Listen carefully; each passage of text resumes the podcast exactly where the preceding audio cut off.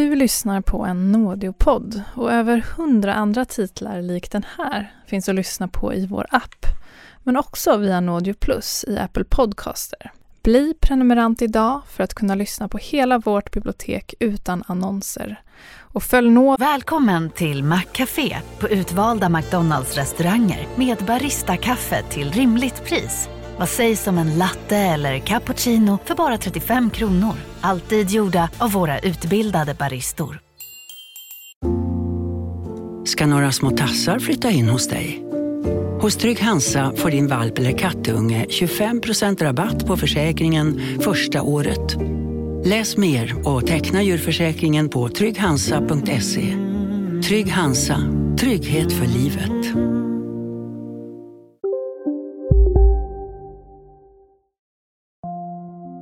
Det har hunnit bli mitten av maj 2009.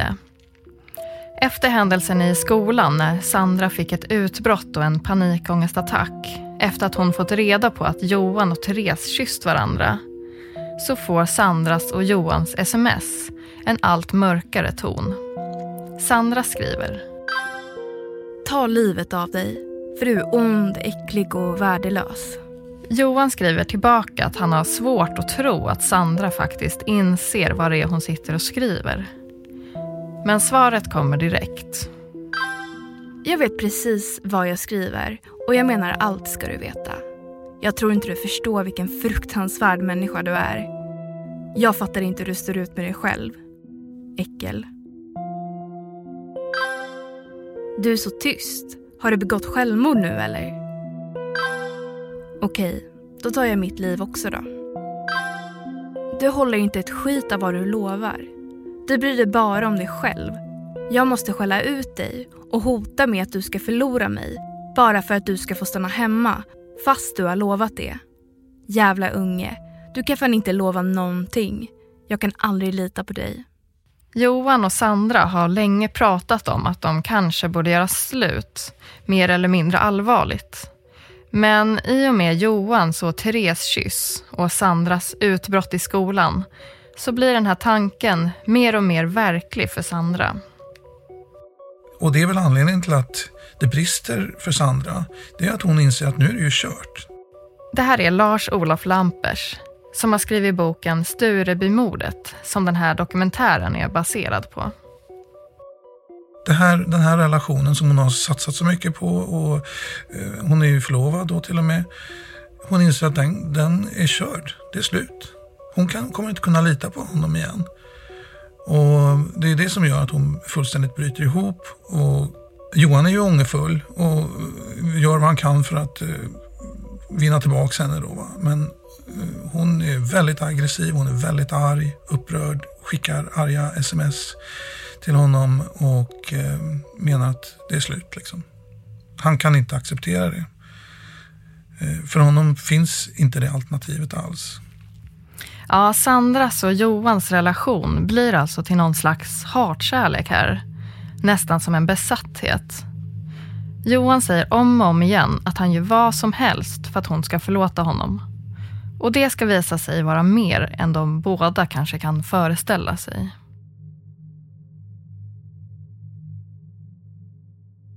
Du lyssnar på andra delen av dokumentären Sturebymordet. Om svartsjuka, tonårskärlek och ett försök att bevisa sin tillit som går alldeles överstyr. Och den här dokumentären är baserad på boken Sturebymordet av Lars-Olof Lampers.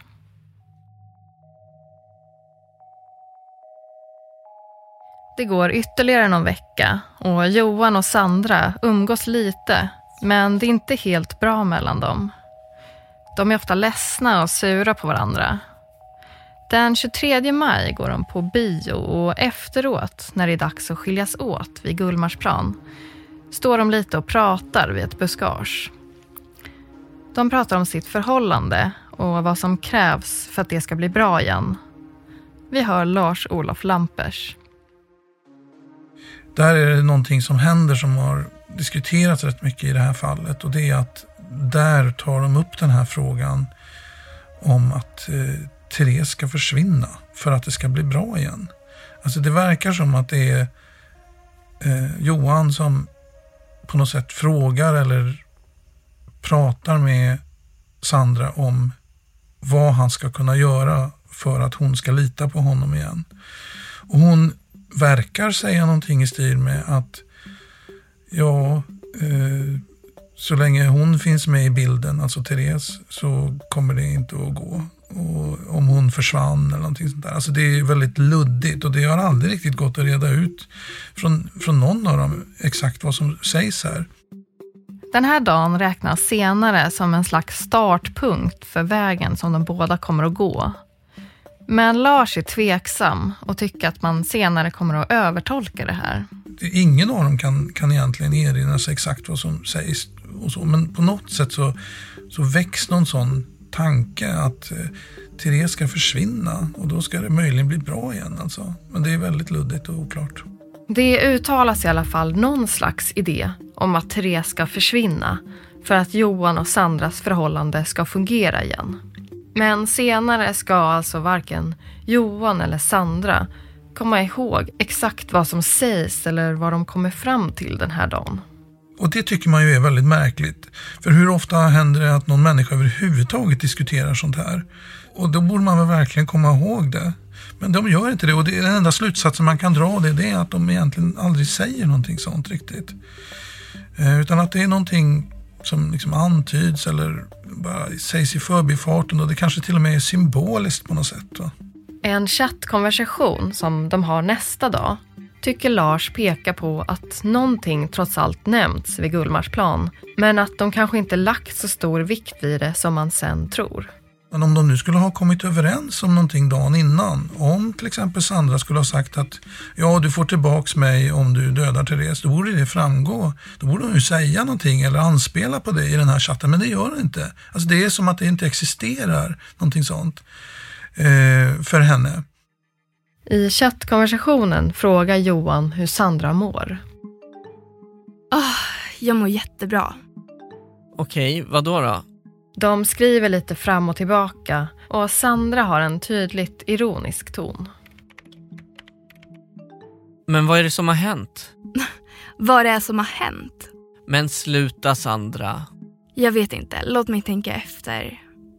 Hmm, du har varit otrogen fyra gånger. Efter en stund slutar Sandra svara. Då ringer Johan henne och hon kommer efter samtalet tillbaka till datorn och chatten. Han fortsätter fråga varför hon är arg och ledsen.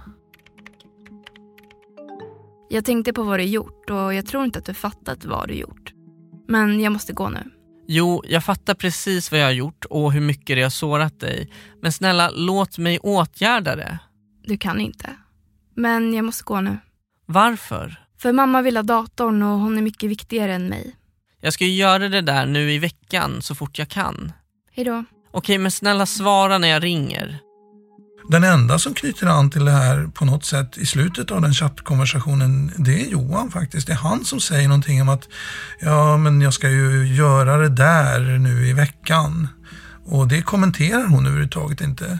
Johan skriver alltså att han ska göra det i veckan.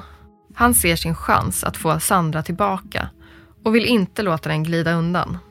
Senare samma kväll skickar Johan ett sms till Sandra. Kan du svara snälla du? Jag vet att jag har varit dum i huvudet och gjort otroligt dumma saker, men snälla ge mig den här chansen. Jag lovar på hela mitt liv att jag ångrar det så mycket att jag skulle kunna ta självmord. Men du har gett mig den här chansen och det är det jag lever för. Även om du tänker på det nu och är jättearg och ledsen på mig så vet jag att jag kan fixa det. Jag kan göra dig lycklig igen. Jag lägger ner hela min själ och mitt liv på dig och även om det är tomma ord för dig så skulle jag aldrig göra om det. Snälla svara, jag älskar dig allra mest. Pussar. Och dagen efter gör han något för att visa Sandra att han menar allvar. Han åker till Farsta och tar bussen därifrån ut till Trångsund där Therese bor. Trångsund är en del av Huddinge kommun och ligger mellan sjöarna Dreviken och Magelungen. Bussen från Farsta tar ungefär tio minuter det verkar inte vara som att han åker ut efter en sorts överenskommelse med Sandra om det här utan han bara ger sig ut och ungefär som han sa i den här chattkonversationen dagen innan att ja, jag ska ju göra det där nu underförstått nu ska jag eh, döda Therese då. Eh, och eh, så åker han dit ut på ja, jag vet inte det verkar väldigt oförberett och då ska vi komma ihåg att min bild är ju att han naturligtvis inte tänker döda henne. Det, det, det är otänkbart i det här skedet. Det, utan han ska mer visa, han tror liksom att Sandra vill det. Och då vill han visa henne att han är beredd att gå rätt långt. Till att börja med att åka dit ut. Och när han väl är där så uppehåller han sig väl i någon, någon litet skogsområde där i närheten av hennes hus. Och där sitter han mest och gör ingenting. Johan är inte heller helt säker på var Therese bor. Han vet bara att det är någonstans i Trångsund. Det hela är planlöst och ogenomtänkt och verkar mest vara en gest för att visa Sandra att han menar allvar så att de kan bli tillsammans igen. Den här resan till Trångsund den upprepar han ju nästa kväll. Han åker dit på samma sätt, sitter där, gör ingenting, åker hem sen igen. Och, eh, och det var syftet fortfarande så att, att det ska visa då Sandra att han är beredd att göra det här. Hon verkar inte bry sig om det egentligen. Ja, han får väl sitta där ungefär. Men eh, man kan ju tycka att hon skulle bli lite orolig av vad är det han håller på med. Men hon verkar likgiltig för det och det, det kommer att bli, ställa till problem för henne då. Som Lars säger är det i det här skedet otänkbart för både Sandra och Johan att Therese skulle dö på riktigt. Men att Sandra inte reagerar på att Johan ändå går så långt som att åka ut dit Therese bor är ändå något som man senare kommer att reagera på som lite märkligt. Någon dag senare sitter Sandra på samma tunnelbana som Therese. Hon smsar Johan. Jag klarar inte av att sitta här typ tre säten bort från henne på T-banan. Hon ska dö. Ja, hon ska ju det idag. Inte heller nu reagerar Sandra på något särskilt sätt. Och till sist går Johan ännu ett steg längre i sin vilja att visa Sandra att han menar allvar. Han tänker ut en mordplan som han smsar till Sandra.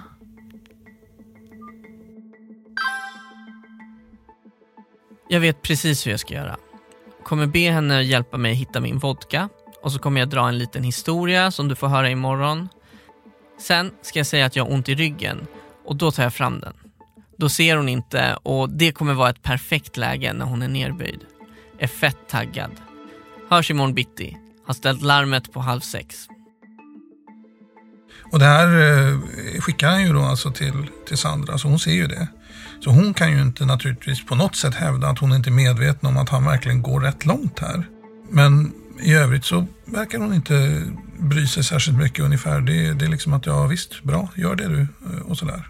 Det, och det finns inget som tyder på att hon skulle avråda honom eller något sånt. Lars menar att i det här läget har Sandra inte tänkt att han ska döda någon. Och Johan har egentligen inte heller tänkt döda någon. Ändå fortsätter de prata om det. Och på det här viset så bygger de, kan man säga, två låtsasvärldar var och en på sitt håll. Sandra låtsas att hon vill att Johan ska döda Therese. Och han låtsas att han tror på henne och säger att han ska göra det. Och så trappar de upp de här kraven och tonläget på varsitt håll. Och det trappas upp ännu mer nästa morgon. Tidigt nästa morgon så åker Johan ut till Trångsund. Det är en solig morgon och Johan tar återigen bussen ut till Trångsund. Den här gången åker han riktigt tidigt på morgonen och den här gången har han också tagit reda på var Therese bor. Väl framme sätter han sig vid ett skogsområde och väntar på att Therese ska gå förbi. Han vet att hon kommer passera på väg till bussen som hon ska ta till skolan den morgonen. Hans plan är att han ska dra en historia för henne om att han gömt en vodkaflaska i skogen men inte minns exakt var. Och att han behöver den för att han är skyldig någon pengar. Och han planerar då att be Therese hjälpa honom att leta. Och efter ett tag så kommer hon. Och eh, han ropar på henne. Och här är det ju obehagligt alltså för att här känner man att här skulle någonting kunna hända. Men vid samma ögonblick så är det en annan person som ropar på Therese, nämligen hennes eh, granne och klasskompis och kompis som står nere vid bussen. Att Therese ska skynda sig och komma dit eh, då för att bussen ska strax gå. Johan hinner förklara för Therese vad han vill ha hjälp med. Och Therese vill hjälpa honom, men hon vill också hinna med bussen och inte komma för sent till skolan. Men Therese står där och liksom känner att nu måste jag välja här vad jag ska göra. Och, och hon väljer då att, springa iväg ner mot bussen och då följer ju Johan med också. Och eh, när de kommer till bussen då så sätter hon ju sig med sin kompis där och eh, säger någonting om, det här var lite märkligt ju, att han stod där. Och hon har någon liten obehagskänsla av det men hon kan inte föreställa sig att det skulle finnas en plan att hon skulle attackeras och så. Utan snarare är det nog så att hon har lite dåligt samvete för att hon inte hade möjlighet att hjälpa honom. Och det, det säger någonting om, om, om människan Therese då, liksom ändå. Att, att hon eh, ändå försökte vara hjälpsam då i det här läget. Och andra som ser honom den morgonen är fundersamma men misstänker förstås inget ont. Eh, och ingen riktigt kopplar det till att det skulle ha med Sandra att göra och definitivt inte med Therese och så. Och vem kan ana att det skulle finnas en mordplan här då? Någon vecka senare, den första juni, är en kompis hemma hos Johan för att hänga och sen gå ut och spela fotboll. När Johan inte är i rummet märker kompisen hur det plingar till i hans telefon. Det ena smset efter det andra ramlar in. Då tittar den här kompisen på telefonen och ser då att det är eh, en del aggressiva sms som kommer från Sandra. Han svarar på ett av dem till henne att, att Johan inte är här. Eh, jag kan be honom kontakta dig och sådär. Kompisen bläddrar lite bland smsen och ser också det smset som Johan skickat om planen med vodkaflaskan. Han läser det men förstår ingenting om vad det handlar om. Och eh, han tycker det här är väldigt märkligt. Alltså vad handlar det här om för någonting? Eh, och han tänker då att han ska fråga Johan om det men det blir aldrig så då. Riktigt det rinner ut i sanden av någon anledning. Och det här tillhör ju de här momenten som man känner väldigt mycket obehag inför. För det var ju personer som ändå visste om eh, att Johan hade varit i Trångsund att han hade träffat Therese där, att han hade pratat om en vodkaflaska. Hade, hade man talat om det här och lagt ihop två och två så, och, och konfronterat då åtminstone Johan med det, eh, men också Sandra för att det var hon som skulle ha det här smset, så hade kanske aldrig det här hänt som sen hände några dagar senare. Va? Och det här har nog skapat en hel del eh, skuldkänslor hos dem som, som liksom kom i kontakt med det. Men man kan ju inte skuldbelägga dem för det var ju omöjligt för dem att, att förutse någonting sånt här egentligen. Smset är svårtolkat och vännen som ser det skulle aldrig kunna föreställa sig vad det faktiskt handlar om och vad hans två vänner håller på att planera.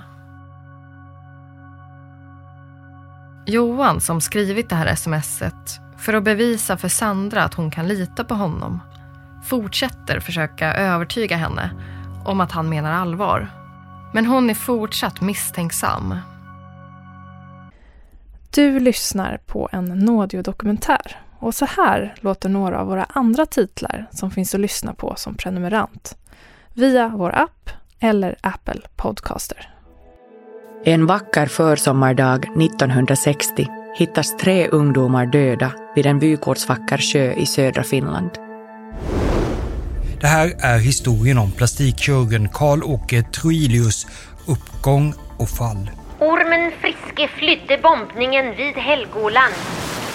En bit ut eh, på en strand så hittar han en kropp.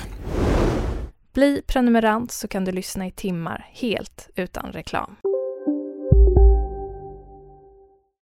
Nu på Storytel. Första delen i en ny spänningsserie. En liten flicka hittas ensam i en lägenhet. Hennes mamma är spårlöst försvunnen. Flickans pappa misstänks för brottet men släpps fri trots att allt tyder på att han är skyldig. Olivia Oldenheim på åklagarkammaren vägrar acceptera det och kommer farligt nära gränsen för vad hon i lagens namn tillåts göra. Lyssna på När allt är över av Charlotte Al-Khalili på Storytel. Välkommen till Maccafé på utvalda McDonalds restauranger med Baristakaffe till rimligt pris. Vad sägs om en latte eller cappuccino för bara 35 kronor? Alltid gjorda av våra utbildade baristor.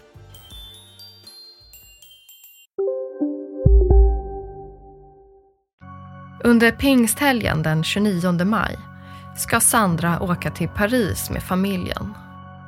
Någon dag innan hon åker ses de hemma hos Sandra i Farsta och Johan är ledsen över, som han beskriver det, att han börjar inse att han kanske kommer att förlora henne trots allt. Och det är han inte redo för. Sandras mamma är med den här kvällen och medlar mellan Johan och Sandra. Och de pratar till stor del om att ge varann tid för att förlåta varandra. Men Sandra och Johan får också en hel del tid till att prata själva. Och då ger Sandra Johan en deadline för när han senast ska ha dödat Therese. Deadlinen är innan Sandra kommer hem från Paris den 1 juni. Och det här, menar hon, är hans sista chans att få henne tillbaka. Nu är det mer uttalat då att när, när, innan hon kommer tillbaka så, så ska Johan ha gjort detta. Det som de pratar om som uppenbarligen handlar om att Therese ska försvinna, Therese ska dö och så vidare. Och han har då lovat att han ska göra det. Men när den här helgen kommer så blir det mer som att han känner att han får en paus från eh, Sandra.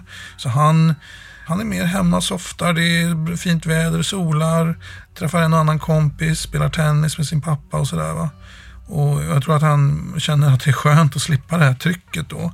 Medan hon sitter i Paris och är fruktansvärt svartsjuk och skickar ena smset efter det andra om vad han håller på med och vilka han är med och, och att han är otrogen och att hon inte kan lita på honom och allting sånt där. Va? Smsen hon skickar till Johan under helgen visar att hon inte glömt vad som hände de två senaste gångerna hon var bortrest, då Johan var otrogen. Och det är minnen som spökar hos henne under hela Parisvistelsen. Jag hoppas att du är hemma. Det här är skitjobbigt för mig för det känns verkligen som att du gör allt jag inte vill. Jag kan inte lita på dig. Du vet vad du ska göra i helgen. Fortsätt att skicka sms så ser jag dem när jag kommer hem. Svara på det här bara. Nu! Hej älskling, ja, jag är hemma. Jag har solat och nu kollar jag på Smallville. Jag ska plugga hela kvällen och helgen och jag ska bara gå ut när jag ska göra du vet vad. Jag lovar att jag inte kommer göra något dumt, även om det inte betyder något för dig så menar jag det jag säger och det betyder mycket för mig. Okej, jag fortsätter skicka lite då och då. Jag älskar dig mest. Puss! Johan fortsätter hela helgen och troget skicka de här lägesrapporterna som Sandra bett om. Han skriver vad han ätit till middag, att han solat, hängt hemma med sin pappa, pluggat och sett på TV. Men Sandra har svårt att släppa sin svartsjuka. Gud vad mycket sms du skickar. Hela tiden verkligen. Jag blir så trött. Du är inte alls hemma och du har inte alls varit det på hela helgen. Vem passar du på att göra någonting med den här gången, må tro? Svartsjukan och misstänksamheten brinner i Sandra. När det börjar närma sig hemfärd för henne och Johan fortfarande inte gjort det han ska göra börjar han inse att han kanske inte kommer klara av att göra det hon bett honom om. Sandra, jag orkar inte mer. Jag klarar inte av att ha den här pressen att jag måste göra det där innan du kommer hem. Jag vill så jävla gärna göra det, men jag vet inte om jag kan. Jag har försökt fixa så att alla skulle åka till Sköndal, men ingen har velat. Jag vill så jävla mycket visa att jag älskar dig. Mer än allt. Men jag vet inte om jag klarar av det här. Snälla, låt mig visa det på något annat sätt. Men Sandra är stenhård och viker inte en tum från deras överenskommelse. Johan ber henne att inte bli arg om han inte gjort det innan hon kommer hem. Och hon svarar. Men jag blir det om du inte gjort det när jag kommer hem. Men jag blir inte förvånad om du inte gör det. Du brukar aldrig göra det du lovar. Bra att du var ute med Anton också, fast du lovade att du skulle vara hemma. Glad jag fattar att ni inte var ensamma. Johan svarar att han ska göra det imorgon. Det som är viktigt att komma ihåg det är ju att Sandra har ingen intresse av att fortsätta den här relationen alls. Hon har redan bestämt sig. Det gjorde hon ju redan i mitten av, av maj då. När hon fick reda på det här med kyssen och så. Den som har ett intresse av det, det är ju Johan. Han försöker ju med alla medel att hålla liv i det. När Sandra kommer hem från Paris har Johan alltså fortfarande inte gjort det han lovat henne att göra. Han ber om en ny deadline. Han är den som verkligen anstränger sig för att hålla liv i den här överenskommelsen. Och dumt nog då så går ju Sandra med på det vid flera tillfällen och säger okej okay, ungefär. Va? Hon tänker ju inte att han ska göra det ändå och han tänker heller inte göra det. Men de fortsätter det här underliga spelet. Tills du har gjort det är vi ingenting, skriver Sandra i ett sms. Hans nya deadline är att han ska göra det innan balen, som är den 9 juni. Några dagar efter att Sandra kommit hem är det Sveriges nationaldag, den 6 juni. Ungdomarna är lediga och det är en helt vanlig helg för de flesta. Men för niondeklassarna är det också dagen för den stora festen i hoppbacken. Johan han vaknar eh, ganska tidigt och tar kontakt med Sandra. Får inget svar då. Blir väl lite stött och misstänksam. Och eh, han har ju förstått att hon har börjat umgås allt mer med Gustav nu de här senaste dagarna. Eh, sen är det ju det här att eftersom skolavslutningen vankas då så ska han åka och shoppa lite kläder och sånt där. Och det är flera som, som är ute och handlar och sånt där den här dagen. På eftermiddagen åker Johan på en studentmottagning i Tyresö med sina föräldrar. Han smsar med lite vänner om kvällen. Och en vän skriver att de borde gå till hoppbacken på fest. Johan vill hellre dra ihop en fest i Sköndal, men frågar ändå vilka som kommer till festen i hoppbacken. Vännen svarar, ja, Therese och dem. Och så fort han säger att Therese ska komma, då släpper eh, Johan alla tankar på att försöka få till någon fest i Sköndal. Utan han köper det och nu är han helt inställd på att åka till hoppbacken. Och det här känns ju som att han nu på något sätt, alltså tankarna på att faktiskt attackera Therese har blivit lite mera seriösa och allvarliga. Johan smsar Sandra som inte svarar. Han skriver att han har något viktigt att säga. Men hon har viktigare saker för sig. Hon är nämligen på väg att träffa Gustav i hemlighet. Gustav som är både Johan och Sandras vän och som Therese nyligen varit tillsammans med har nu den senaste tiden umgåtts allt mer med Sandra. De ska med några kompisar kolla på VM-kvalmatchen mellan Sverige och Danmark hemma hos Gustav. Och även hemma hos Therese finns planer på att se matchen ikväll. På dagen är hon ute på stan med några kompisar och kollar på kläder. Hon köper ett par skor som hon planerar att ha på sig på balen om några dagar. Och sen på eftermiddagen kommer hon hem till sin familj som ska få gäster och kolla på matchen. Och man frågar väl inom familjen om, om Therese vill vara med på det då, men hon säger då att hon ska träffa några kompisar och, och gå på fest. Och man pratar inte något vidare om detaljerna, men föräldrarna vet i allmänhet vilka det är. Det är ju de vanliga kompisarna som hon ska gå med då.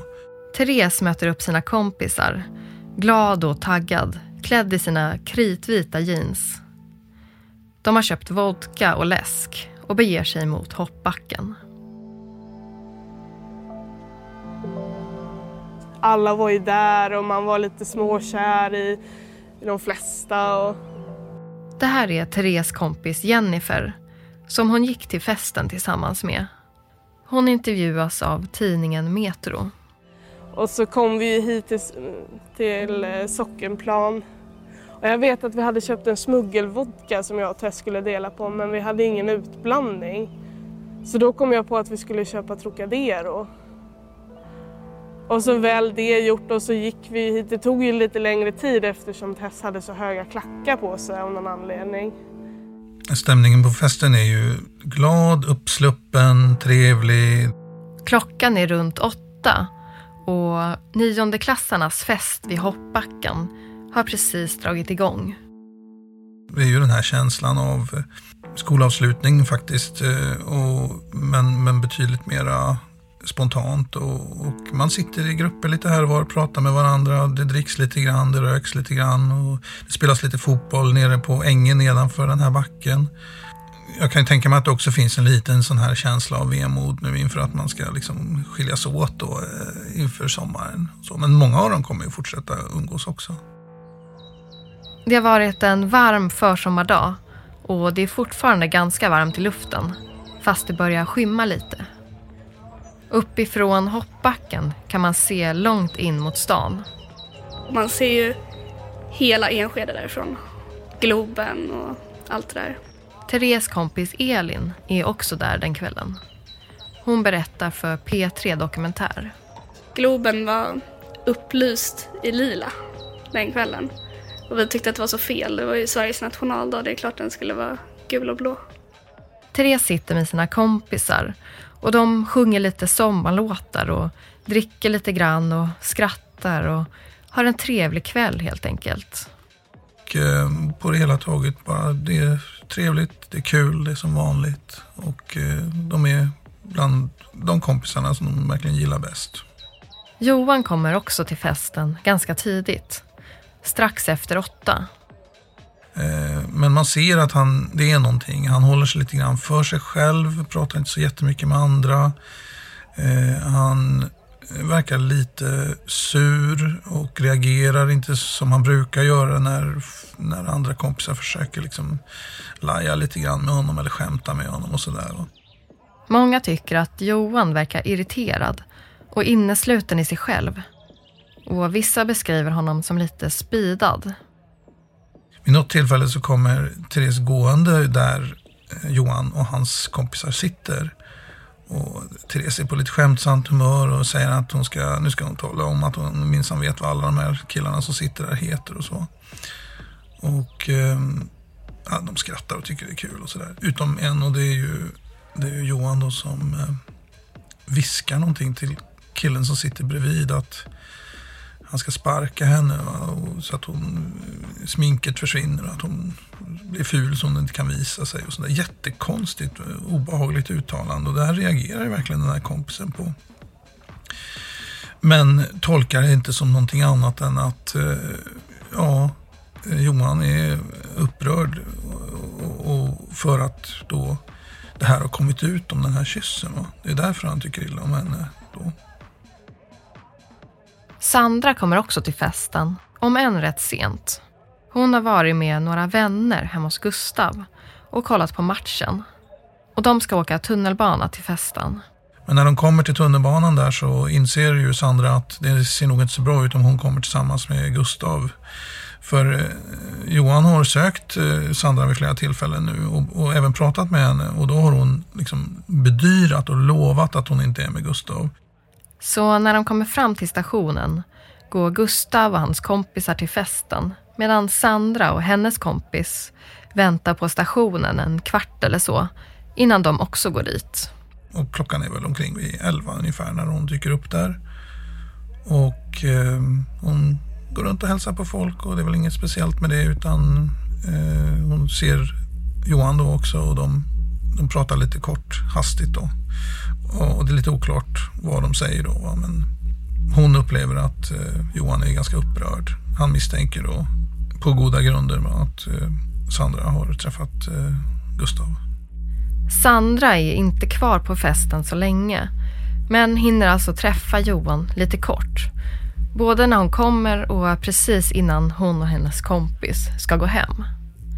Och det där sista mötet kan vara avgörande för vad som ska hända sen. Det är egentligen ett ganska positivt möte på något sätt. Alltså, eh, det är så att Sandras kompis har råkat ramla omkull och, och rullat ner för den här backen en bit. Och det, det där är ju, folk skrattar och tycker att det är ganska kul. Det var ingen som blev skadad eller så. Sandra skrattar jättemycket åt det där. Och precis då så kommer Johan och han får se liksom då Sandra sådär positiv och skrattande och söt och, och liksom känner då att, att han, måste, han måste ha henne. Han kan inte tänka sig ett liv utan henne. Han, han, blir, han skriver efteråt som att han blev nyförälskad i henne vid det där tillfället. Och på något sätt så stärker det honom i den här konstiga idén om att han nu ska ge sig på Therese. Klockan börjar närma sig tolv och många av ungdomarna på festen börjar röra sig hemåt. Johan känner att det är nu eller aldrig och frågar Therese om de kan prata en stund. De går iväg i skogen tillsammans. Ingen på festen vet vad han planerar att göra. Men det är andra personer i närheten där och eh, det blir inte så mycket sagt och, och eh, de går snart tillbaks igen till den här festplatsen då, och de andra kompisarna. Johan ber istället om att få prata med Therese lite senare igen, ostört. Hon säger att det går bra, men att hon snart ska börja åka hem. Flera av kompisarna har föräldrar som kommer att hämta dem med bil. Sen så skulle ju min mamma hämta mig och Tess. Så vi skulle egentligen bara säga då till alla. Och, eh, och det var då hon gick iväg med. Berättar Therese kompis i förhör. Kompisens mamma har kommit och väntar med bilen en bit därifrån. Eh, Therese säger då att ja, men jag ska bara kissa så kommer jag. Och eh, då är Johan där i närheten och när Therese kommer gående där så ger han henne en nick sådär att nu går vi en bit och pratar lite. Och så börjar de gå. De börjar gå in i skogen intill festplatsen. Det har hunnit bli mörkt och det är lite svårt att se var man sätter fötterna i skogen. Speciellt för Therese som har höga klackar. När de går där skickar Therese kompisar ett sms om att hon ska komma och att det är dags att åka. Therese svarar “kommer strax”. Johan och Therese går ju i mörkret och pratar. Och det de pratar om, det som Johan vill prata om, det är hur det kom sig att eh, de här uppgifterna om, om deras kyss läckte ut. Alltså. Och eh, han menar att det har ställt till väldigt mycket problem. Och Therese säger då att hon, eh, ja hon berättar ju det för flera personer. Men hon tyckte inte det var något fel med det. Och det kan vara så att Therese i det här läget är lite småprovocerande. För att det är ju så ändå att de, de är flera i det här gänget som tycker att relationen mellan Johan och Sandra den är rätt märklig. Liksom. Varför håller de liv i den? De bråkar ju så mycket och sådär. Det här med förlovning och verkar ju tramsigt och sånt. Nej, och de är fortfarande förlovade trots att de har gjort slut och sånt. Så att hon kan ha sagt någonting som kan ha varit lite sådär irriterat. Och, och eh, det är i alla fall så som, som Johan har beskrivit det efteråt. Efter ett tag sätter sig Therese ner på en sten och de fortsätter prata. Det är som att det kokar nog i Johan här. Han är väldigt arg liksom, eh, över att eh, Therese dels berättar om hur hon har spridit det här ryktet, dels hur hon inte har någon, någon som helst ånger kring det. Då tar Johan plötsligt upp en gren från marken och slår Therese i bakhuvudet med den. Grenen är gammal och murken och går sönder direkt. Therese vänder sig om och frågar chockat vad han håller på med.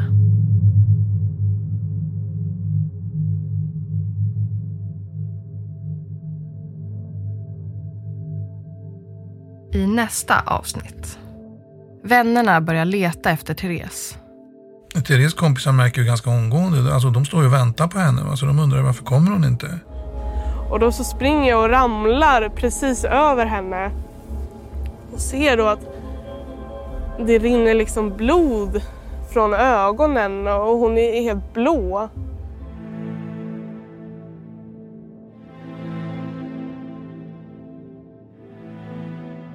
Du har hört andra delen av Sturebymordet. En dokumentär baserad på boken Sturebymordet av Lars-Olof Lampers. Producent är jag, Elisabeth Pollack. Exekutiv producent Tove Friman Leffler. För ljudläggning och mixning står Kristoffer Kronander. Smsen och blogginläggen är inlästa av Tina Rosenfink, Tanvir Mansur och Ninni Westin. Det här är en produktion av Podlit, exklusivt för Nådio. Johan, Sandra och Gustav heter egentligen något annat.